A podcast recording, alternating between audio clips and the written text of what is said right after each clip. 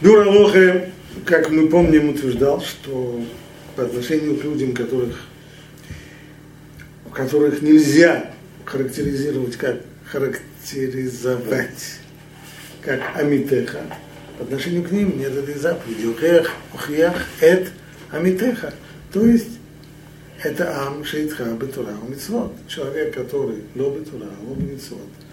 Тот, кто не, не соблюдает и не, и не живет Торой. Так по отношению к нему нет ухех. Ухех, тухех, это митех. То есть получается у нас есть есть две заповеди, как Ахроним говорят, у них противоположные, противоположные установки. Первая заповедь Ухех Тухех.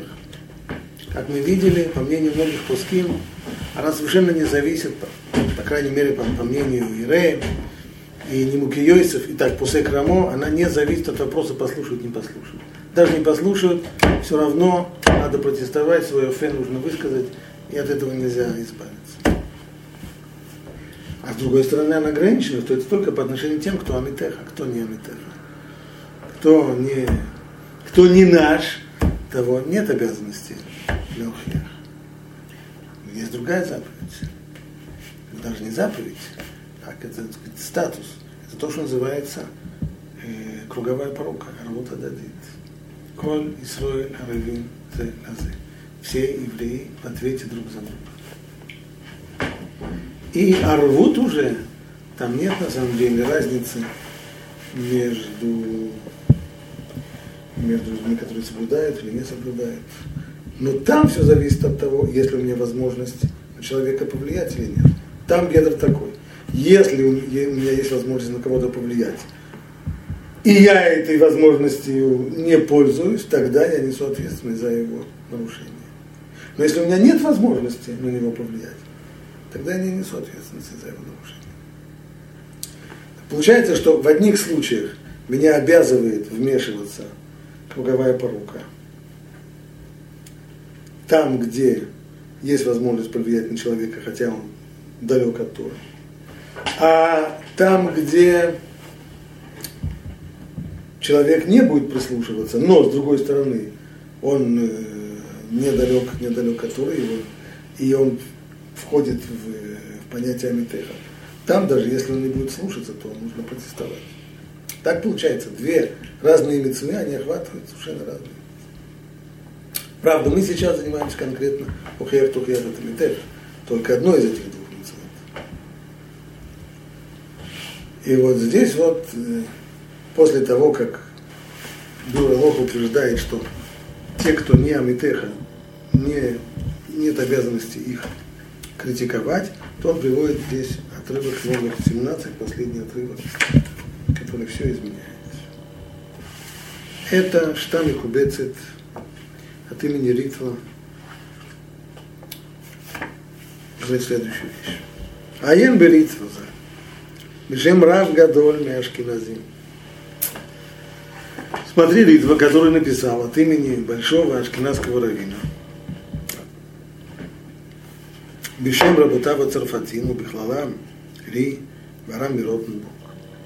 Этот ашкенадский равин, он уже ссылается на французских рабаним, в том числе и среди них Ри, а также Марам из Ротенбурга. И все они говорят следующую вещь. Шелон имру дворим алалу, эла ле там. Что все эти ограничения, которые здесь сказаны, они сказаны только они сказаны в Гумаре для времени и для ситуации, которая была тогда во времена мудрецов Гемара.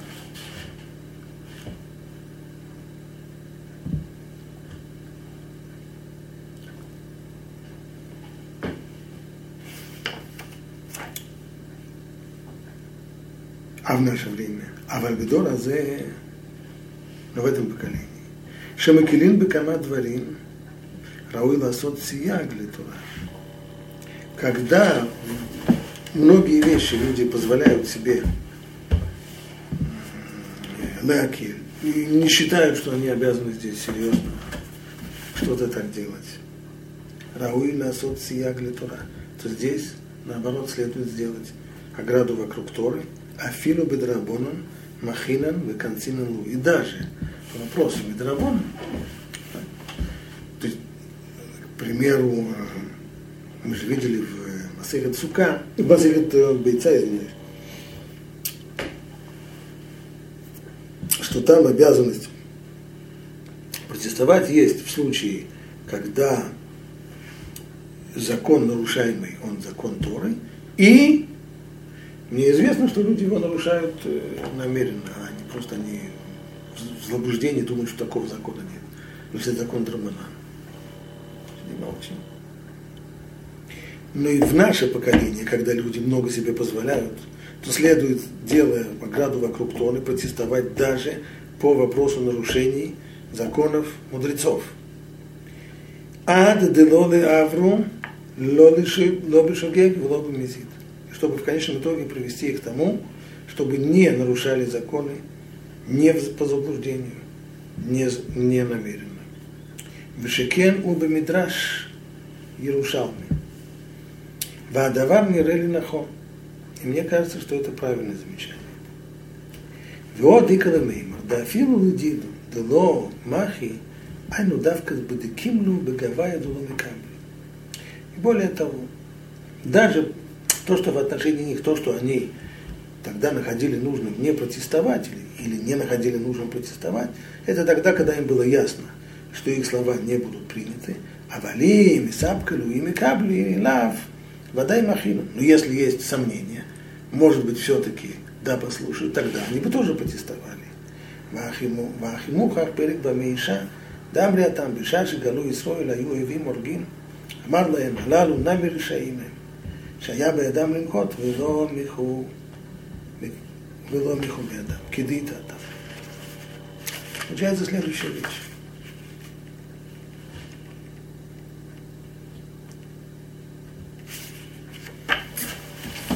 Что не исключено, что в таком поколении, как наш, в котором многие люди считают вообще себя не обязанными ничего, ничего соблюдать, и не считают, что Тура их к чему-то обязывает, не исключено, что по мнению Ритва, который приводится здесь, что, что, что обязанность э, протестовать возвращается. О чем говорил Бюралоха?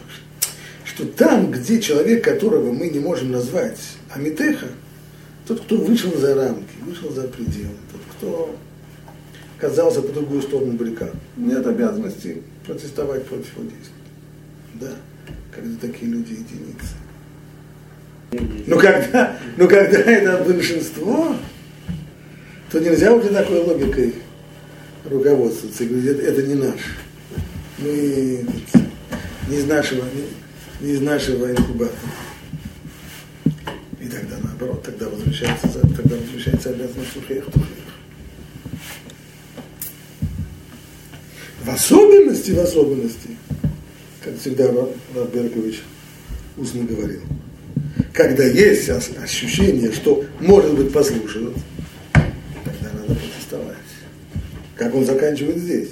Когда тебе ясно, что не послушают, так, дело. Когда не ясно, так со всех сторон. Но даже по мнению тех пуским, вслед за которыми идет Рамо, что если ясно, что не послужит, то нет обязанности. Говорит, Ритво, когда это? Это было тогда, но не в наше время. Не могу сказать, что это вещь бесспорная, потому что Хофицхайм писал это уже в поколении, в котором ну, не было так, как сейчас, 70%. Ну, 30-40 уж точно. самый конец 19 века, это